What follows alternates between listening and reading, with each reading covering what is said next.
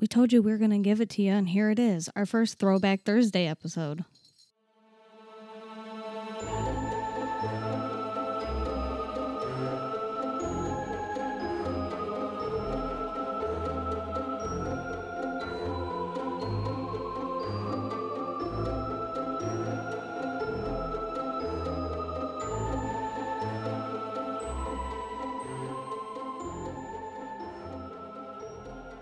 April showers bring May flowers, but they also bring the Grateful Dead.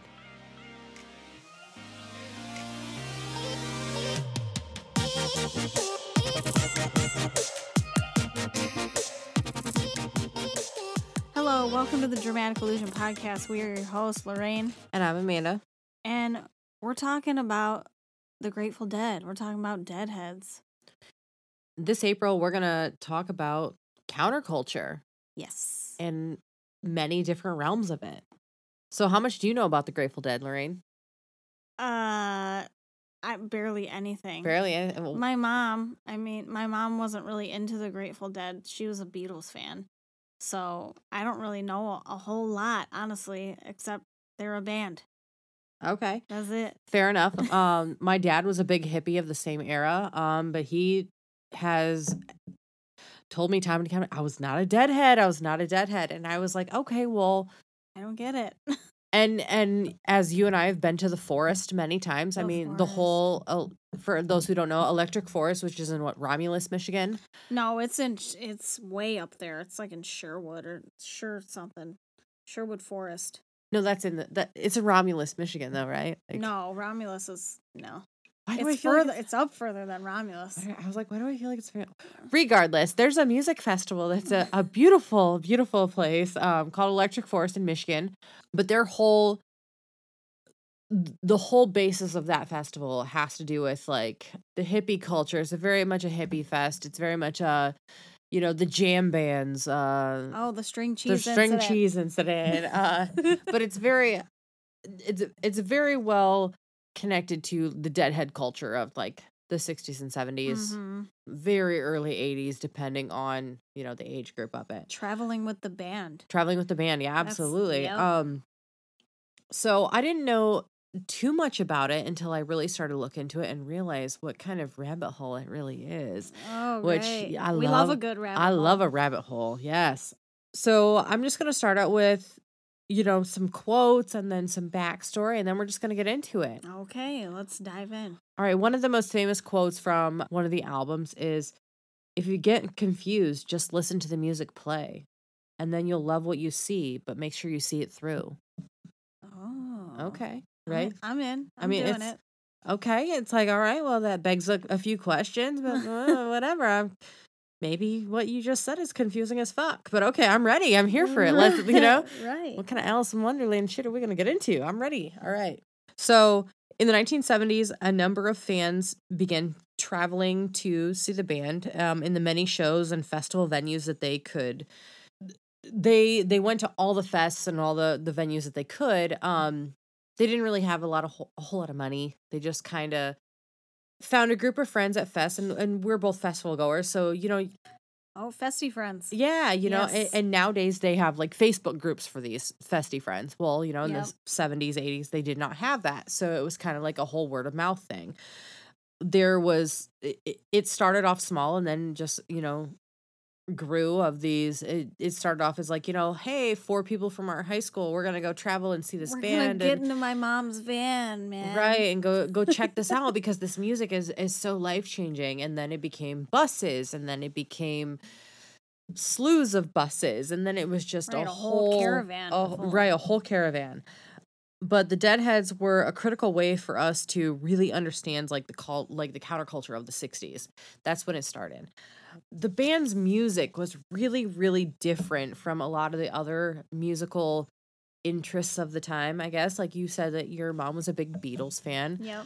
so the dead took a little bit different outlook on their music it wasn't so i mean but that was british culture Brit- the beatles were bitter, british Brit- and they were very um they were i could get chastised for saying this but they were almost like the boy bands of the era They were at first. you know yeah They were at first. they were they were the good looking ones the ones that like I really don't want to compare them to like Backstreet Boys and NSYNC because I feel like their they music were for the '60s though. they were, but I feel like their music was more had more depth than that. You know what I Oh, mean? I mean, but music had more depth than that in general. also, yeah, very yeah, true. Not like today.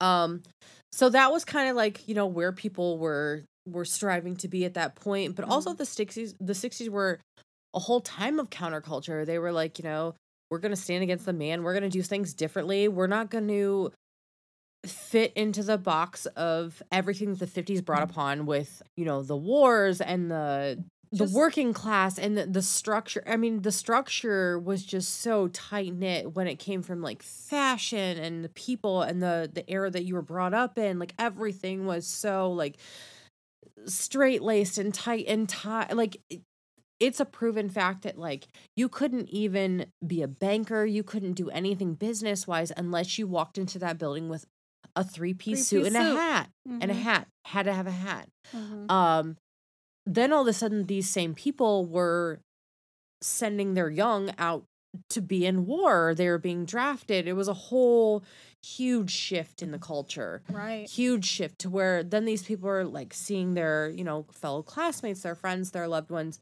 being killed off in this this war that they were being forced to do. It's like man we're really sick of being forced into doing shit. Right. you know? We're dying out here. Still um, are. everybody hates everybody. This is you know? And there was a whole counterculture of free love and we're gonna do what we want and fuck the man and whatever you know? Right. It was just it was the hugest thing with with fashion it was the hugest thing with like within music everything it was just big big changes it was Huge. monumental it, it Huge. literally started the whole counterculture thing i mean aside from like the 20s and the flappers which was A whole other beast. i mean that My right favorite. right um I love a good flapper. yeah for sure i mean the speakeasies and that i mean we're we're definitely here for that but so good. But this counterculture this difference what the whole hippie culture Right, was peace and love, man. it was just it, it took that and put it on steroids and ran it even more gigantic Yes.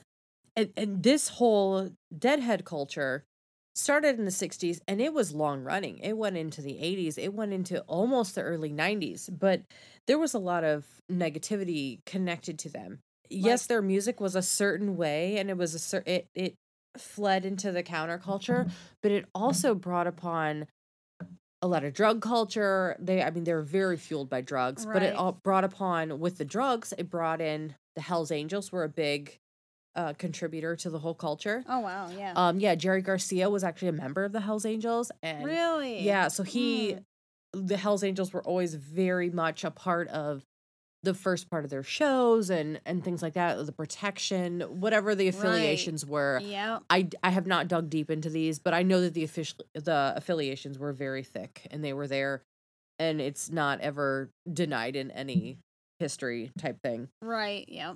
So it made me wonder, like, why do people want? Because okay, so I've you and I've both been to many many shows. We we have Yes. artists that we love. Sure do. Um, throwback. How many times have you seen Zedd? Oh, a, z- a zillion. Right. So I mean, so what did you like about Zedd and his shows? Did you feel like it was the same set every single time? Like you loved reliving that? Like, go, tell us about that.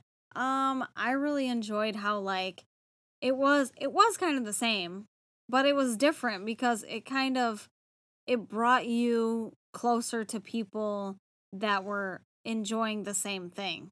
So it was like yeah, we're all here to see the same artist cuz we really appreciate it, but it was more like the feeling that you got when everyone sang the same music and all the visuals and uh, I, you know, I'm not a big drug user, but hey, you do some drugs, you drink some alcohol, and you feel some feels, and then it really gets elevated from there. So I can see where you're going. Okay, so that that literally is deadhead culture. That Yep. that is it.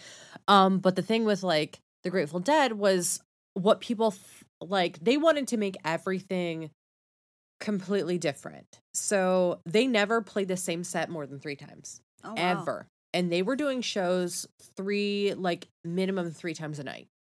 So Wow. the whole, you know, caravan of people that were following the shows were literally following the shows to feel exactly what you you described. And then also they knew they were going to see something different. That's awesome. what was really cool about their backdrops and like their their visuals and their pictures or whatever it was never the same Mm. because they would have somebody different run it oh wow. at every single show Exhausting.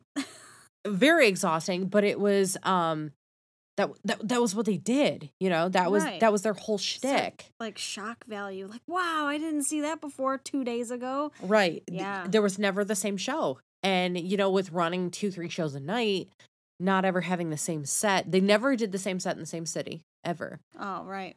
and So, so if you're in the same city and you're not traveling, you could see something different. absolutely That's smart. Take But- notes, y'all. but people connected this to a type of magic because no other people were doing this tour were doing this type of shit you know no other people No. were having this type of magic at the show. and, and there's many many people talking about the shows that they used to go to and say you know hey it was my birthday and i had no money and i just showed up at the venue and then I raised my hand, I'm uh, asking scalpers, and you know, all of a sudden I got free tickets. Or there was one time when, you know, my boyfriend left me at the at, you know, the gas station four miles from the the venue and told me to fuck off and I was just standing there upset and then somebody walked in and said, Hey, we got an extra seat on our bus. Come on. And so they connected all these like That's a wild time. universal things to the dead and the dead had magic and it was magic connected around their show. it's so like people fate. right fate in the universe i mean people they wanted something in that era that they were seeing all their friends you know go off to war their family people getting killed. It was such a really emotional era that they're seeing some sort of happiness Some or something to grasp to you Mhm. know and they're they're connecting it to magic. Well this is you know the universe is giving us this gift and it's free love you know i mean it's all the big culture. It's all culture. Yeah. but it was very empowering for the band and and the band was just they were there for it. They're like okay cool we'll do yeah, this. The, the polka. um lots of people that were you know big deadhead fans they they say they had the x factor the x factor Mhm. um comes up with them a lot yeah. it, they say that they had an intangible element that elevated just their entire being when they were at a show. I mean, and I feel I I get that. I've been to shows where like it's been, you know, otherworldly and I mean, I'm not a big drug user either, Uh-uh. but just being there and being with live music and people around you just like you said that are engulfed in the same thing that you love. It, it's a different experience. It is a different It's- experience than just sitting in a seat and watching your favorite band play a few songs. It's like a whole other like out of body almost. Yeah, absolutely, absolutely. And I get it. Yeah, it. there is a definite magic to people that can experience music that way, especially like in a live setting. Right. So I have a few quotes from Deadheads Mhm. that were um these were people were that I listened to some interviews and Oh. these are actual quotes. Here we go. um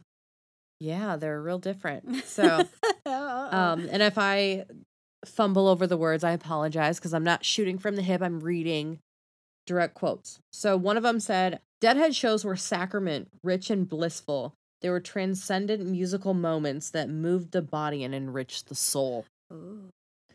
Another one was uh, drummer Mickey Hart was quoted that the Grateful Dead weren't in the music business. They were in the transportation business, the transportation of souls. Oh shit. Okay. And then okay. and then the third one is the band was a medium that facilitated experiencing other planes of consciousness and tapping into the deep spiritual wells that we have between us. Man, that is So- intense. Yes. They're the- feeling some sort of way. Yeah, the intensity that surrounded themselves like with this band and like the whole culture of it was We got to talk to some string cheesers yeah, absolutely. see how they feel because I bet they feel the same way. absolutely. Anybody out there listen to the string cheese incident? I know my brother listens to that sometimes, but it's Hell, everybody we saw the the cheese, the cheese. Everybody's about the cheese. So right. It's just like cheese deli stickers all over the venue. Oh I'm my like, goodness, What the yeah. fuck is this? right. um so after, you know, diving a little deeper into this rabbit hole, I'm like, okay, well, you know, I want to see like what made the dead so different than everybody else. Yeah. Well, I- um, inquiring minds want to know. Yeah, absolutely.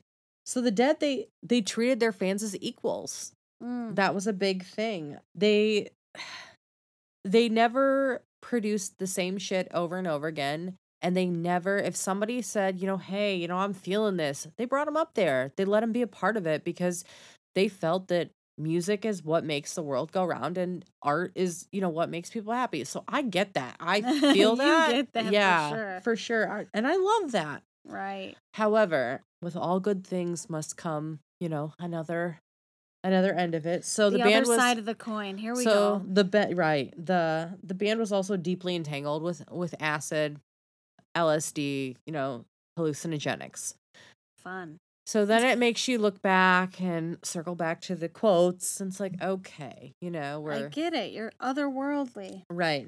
But they so a lot of the the drug culture that came along with the Deadheads also was their, you know, bridge to like the Hells Angels and things like that. It- right. you know, I mean, that's where, for whatever reason, that they were all entangled. I'm not saying anything about the Hell's Angels. I, I don't know anything about them, so I I'm not Oh, being not. I'm not doing being a certain way. I'm just going by the research that I did, and and what people have said.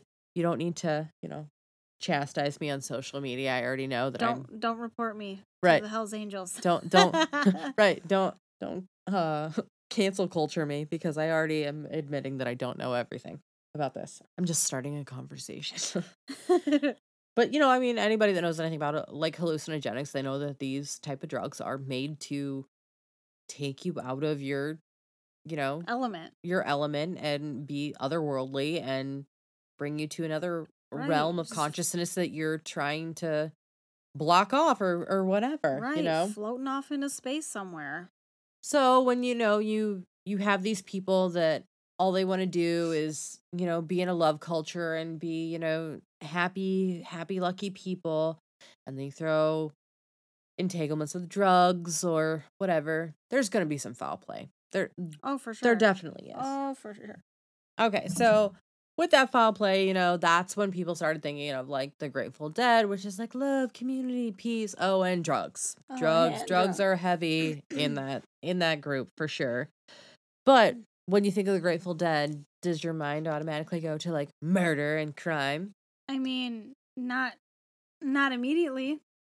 But you have to admit there's like a level of vulnerability when it comes to like drugs and and things like that and Drug related crimes Right. or whatever.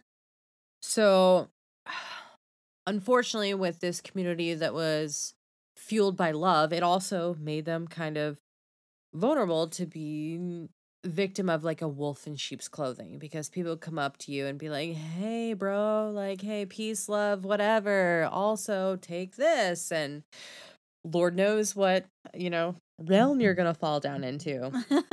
You know? Great. so also with this this time period and everything it brought in like many fans were talking about like hitchhikers and they were Yep. just super cool to jump in somebody else's car and hop into a van and you know go party tent to tent and it was just you know everybody was a big community well that's Yeah. not being a deadhead was being about like living outside of the like outside of society and just being your own little you know Right. ugh Your own little entity just right you know, going from place to place, just getting in whoever's car you can.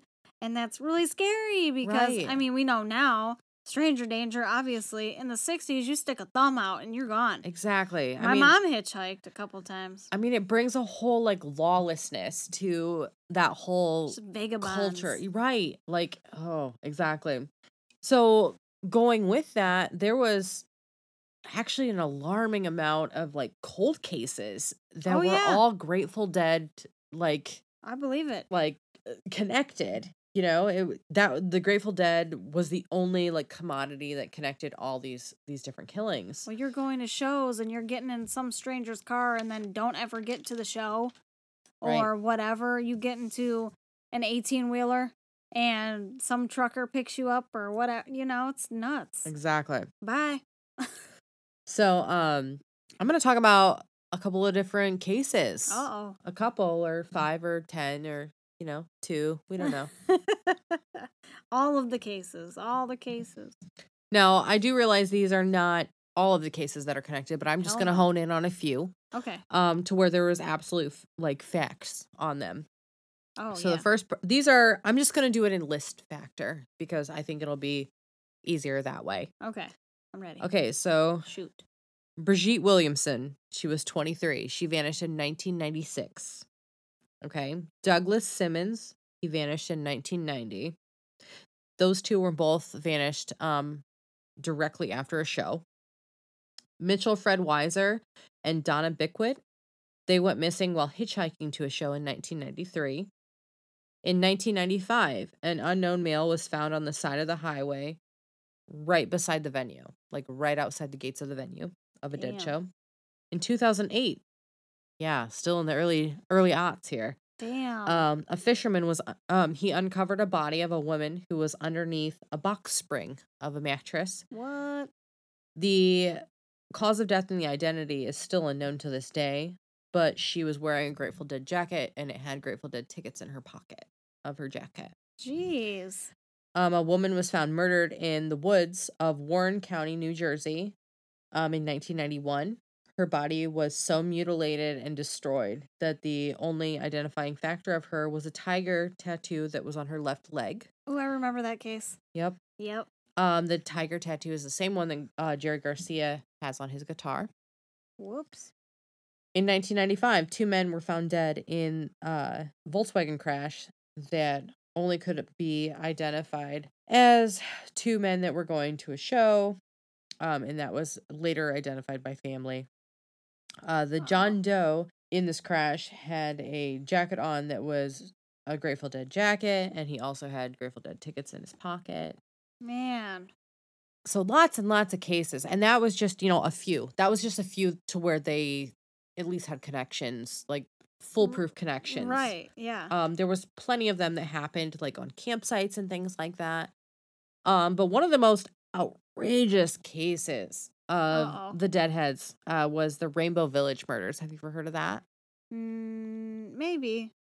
Okay, so Rainbow Village was like, I don't want to say a trailer community, but it was like a meetup trailer community, like a oh, fine. um. It, it it was just a bunch of a bunch of deadheads that it's like a campground. Yeah, okay. Yeah, Yeah. like a campground. But it was mostly like buses. Like, you know what I mean? It, it was Ah. not like stagnant RVs or things like that that were made to sit there all year. It was like a, you know, It's like a meet and greet parking lot. right, Right. basically. Okay.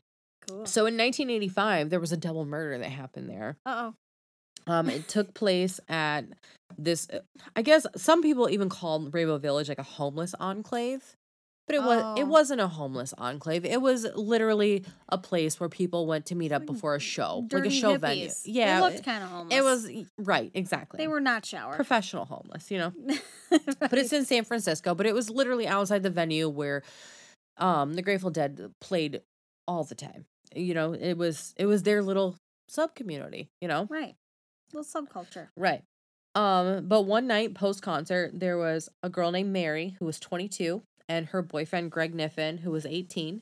They planned to crash at Rainbow Village because they didn't have any money. And Right. these were their people and you know, they were excited. This was actually like their first dead show. They were, you know, real young and Yikes. excited to go out. A Uh little bit too explorative. right. Um they were full disclaimer, this is gonna get a little nasty.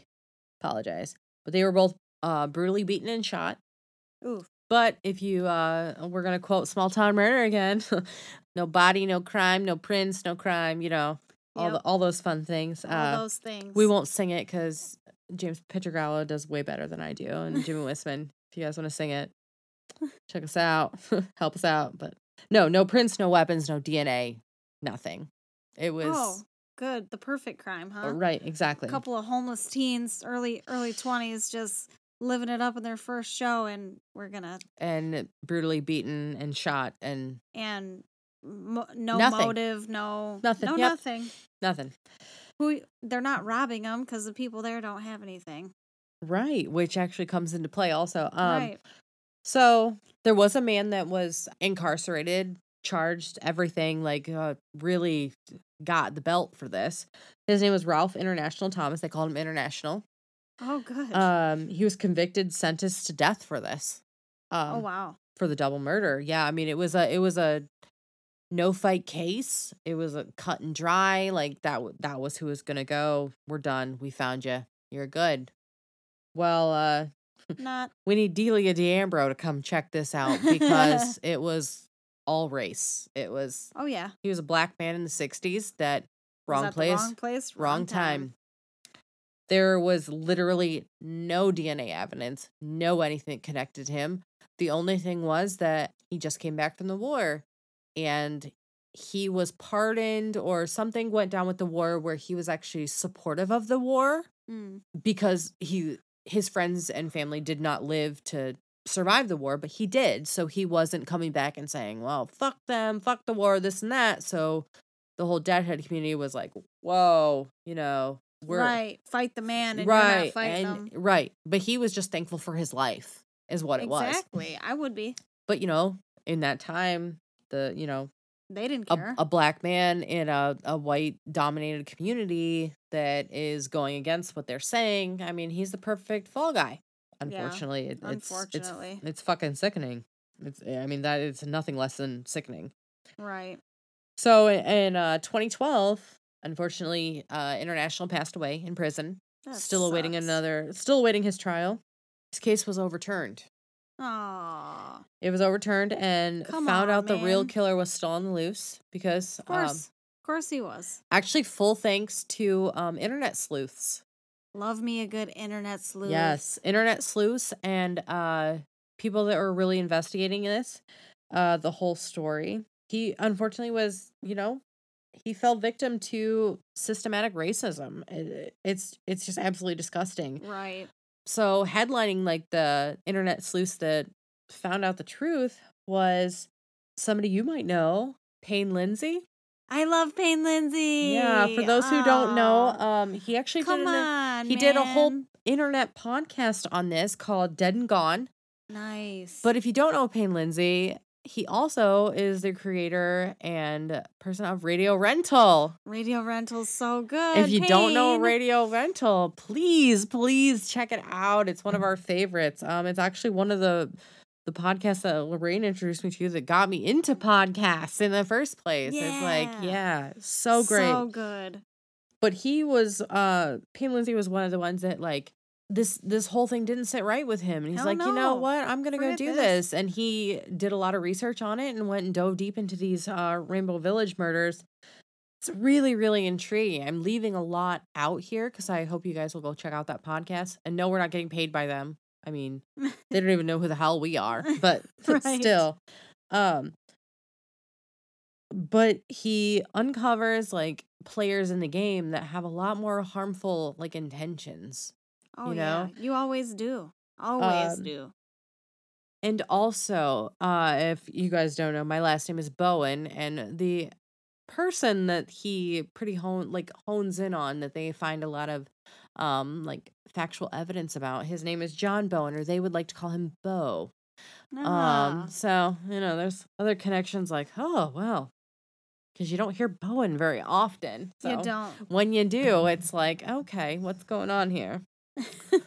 But no, um, the whole counterculture of the dead, like they preach peace and love and, and their music is a whole a whole thing. But I think with everything good comes, you know, something tragic. I th- I think you need to I I, f- I feel like feel- there's balance in every single thing. I feel that. Yeah, and so I just wanted to bring up this one of these little chapters of counterculture because there is good and bad to it. And I was very interested to find out that there's both because I was very judgmental going into it and thinking like, oh, well, it's drug culture. I'm not into the I'm not a big psychedelic fan, so, Right. And, you know. and all those crimes too were in like the heyday of the satanic panic. Absolutely. So like you have a band called the Grateful Dead and they're they have this whole community r- surrounded by them and then all of a sudden it's like, "Oh, now there's drugs. These dirty hippies are taking over our towns and they're going to dirty and muddy up the place and oh, now there's drugs involved and with drugs there comes crime and of course there's murder and mayhem and it's just a whole thing and they really ran with that Absolutely. and with, you know, what you were saying about the man that died in prison, awaiting trial for something that he didn't commit. I mean, And you'll find if you listen to that podcast, like there was over 20 people that put in statements that said, I, I lived in Rainbow Village. I ran with that community. Like, you know, I was friends. I have pictures of us. And it was not him. He was a good guy. They even said, like, he did not do drugs. Like, because then some people, of course, went like, oh, well, he was a drug. No, they said he was completely sober. You know, the only Ridiculous. altercation he had within the community was with Bo. And it was because ah, Bo had someone that was killed in the war, supposedly. I'm doing this with air quotes because this is just what I've heard. I don't I don't know. You know, Bo had someone that was killed in the war and he came in there and you'll hear this when Bo like actually talks about the whole his whole experience with it because he's very very abrasive with Oh, his yeah. ideas. Um and he says, "Yeah, he came in there with, you know, international was talking this and this and he was pro war and this and but he wasn't. It was just that he was sent to war. He was at, you know, he was in that and he lived. He lived to tell the tale. He yeah, he lived and to tell the tale. He's thankful that he's there. He's thankful that he's here to tell the tale. It's not that he was thankful that he was, you know, that we were in war. That wasn't it. But nobody took the time to listen because, you know, systematic racism. It's just it, It was was it- a thing at the uh, time. yeah, it- Horrible. It's crazy. Yeah. Nuts. That's that story is so crazy too because it wasn't really that long ago. No, no, No. it wasn't. I mean, the 90s, we were both alive. I mean, uh, right. The I mean, the murder was in '85. I mean, that was I was a year old. So I mean, yeah, it was not that I was long all ago. I was almost thought of. I was almost there. Almost. Almost. Not quite. Almost though. Yeah. Nuts. That's just the beginning of the counterculture stuff that we're going to talk about. There's so many more things that we're going to talk about as far as counterculture goes. I'm excited to talk about anime and cosplay, not because I do it, but because I have so many friends that are into it and it's so in depth. The the lengths that people go to to get their outfits mm-hmm. right, to make sure that you know they're they're different types of foam prosthetics or other prosthetics or whatever are of the character that they're trying to portray the whole con culture in general not just uh, anime conventions but comic con and you know the trekkies and all that other stuff i'm really excited to talk about that because Well, now there's like True Crime Con and like you don't even all there's the cons there's ClexaCon, which is like LGBTQ. I mean, there's tons now. I mean, it's tons it's crazy. It's, Yeah. I'm ex- so excited to hear about it for sure. Yep. And uh with that, there's a lot we're not going to talk about though because you could go down the sub sub hole, the the subby sub hole for days and weeks and months and you'll never you'll never get you'll never get to the bottom. There's so many branches of this. There's so many roots of the sub culture tree. For sure. It's nuts. And we're not going to get into all of it, but we will dabble from time to time because they're very, they're much more interesting than reading a couple sentences on the internet. I think we're definitely going to hit on a few uh, culture aspects that maybe that's a, a shock factor for at least one of us. You know what I mean? Like, Yeah. like you knew nothing really. I mean, other than basis about like the deadheads, I know nothing about anime. So you know, it's this is going to be fun. It's going to be a, a, fun road to go down for sure. And the, the best part about it is I get to interview some of my friends. I'm that- excited to hear this because I know, excited. yeah, They're excited to like yeah, nerd out about something that they're passionate about. And anytime I get to talk to someone about something that they're passionate about, it like lights a fire in me. Like, oh no, I need to, I need to look it up and see. And speaking of friends, I know there's a lot of friends out there that are fans of our Facebook page and Instagram and our Facebook group. So facebook.com slash dramatic illusion podcast, Instagram at the dramatic illusion podcast. Also, Tuesdays Speakeasy. It's our group from Facebook. They're great. They're just starting, but hey, you know what? We all got to start somewhere. So much movement though. I love it. Thank you guys for uh, for coming in there and and checking in. We love it. Yeah. So excited. I get so excited when I get that notification for sure. Yeah, for sure. Any um any people who were Grateful Dead followers that want to tell us our their stories, Abs- dramatic yeah. Yep, dramatic illusion podcast at gmail.com. Tell us your, you know, hippie stories. Tell us about following bands or having a, a crush on a band member or meeting a band backstage or something something to that effect because I'd really like to hear something like that. Right. Maybe we'll bring you on an episode. We want to hear that. Like, heck, heck yeah. come on. We're here for the listener stories for sure. Yes. And then last but not least, we have donations and subscriptions. Patreon.com slash dramatic illusion podcast. I promise we will get more stuff on there. Little snippets, little murder minis, little little something something episodes, something to quench your little taste buds until the next time. And then paypal.me slash dramatic illusion pod. That's just for one time donations. If you want to, you know, you got your stimmy, that stimmy hit, you want to toss us a few change, you know, some pennies, some quarters, some nickels, some dimes. Anything helps. Maybe, you know, we might soundproof a studio one of these days. Actually, you won't hear the traffic in the background, but you know, that's life. Or the um jar. There's always the um jar. The um jar. Yes. We might start an um jar. Amanda says a lot of ums that it takes a lot of time for Lorraine to uh, edit those out. So she said that we're gonna have to start throwing some change in the um jar to give her tips. She needs tips, man. Might Yes. so if you start hearing a little cha-ching noise or a clink clink, It's the um jar. that's the um jar. We need some we need some tips in that um jar because a bitch is over here working It's true. and a bitch is over here ruining life. like, let's just be honest. Yes, absolutely. And with that being said, don't forget to be original. Stay dramatic. And as always, we'll, see, you next Tuesday.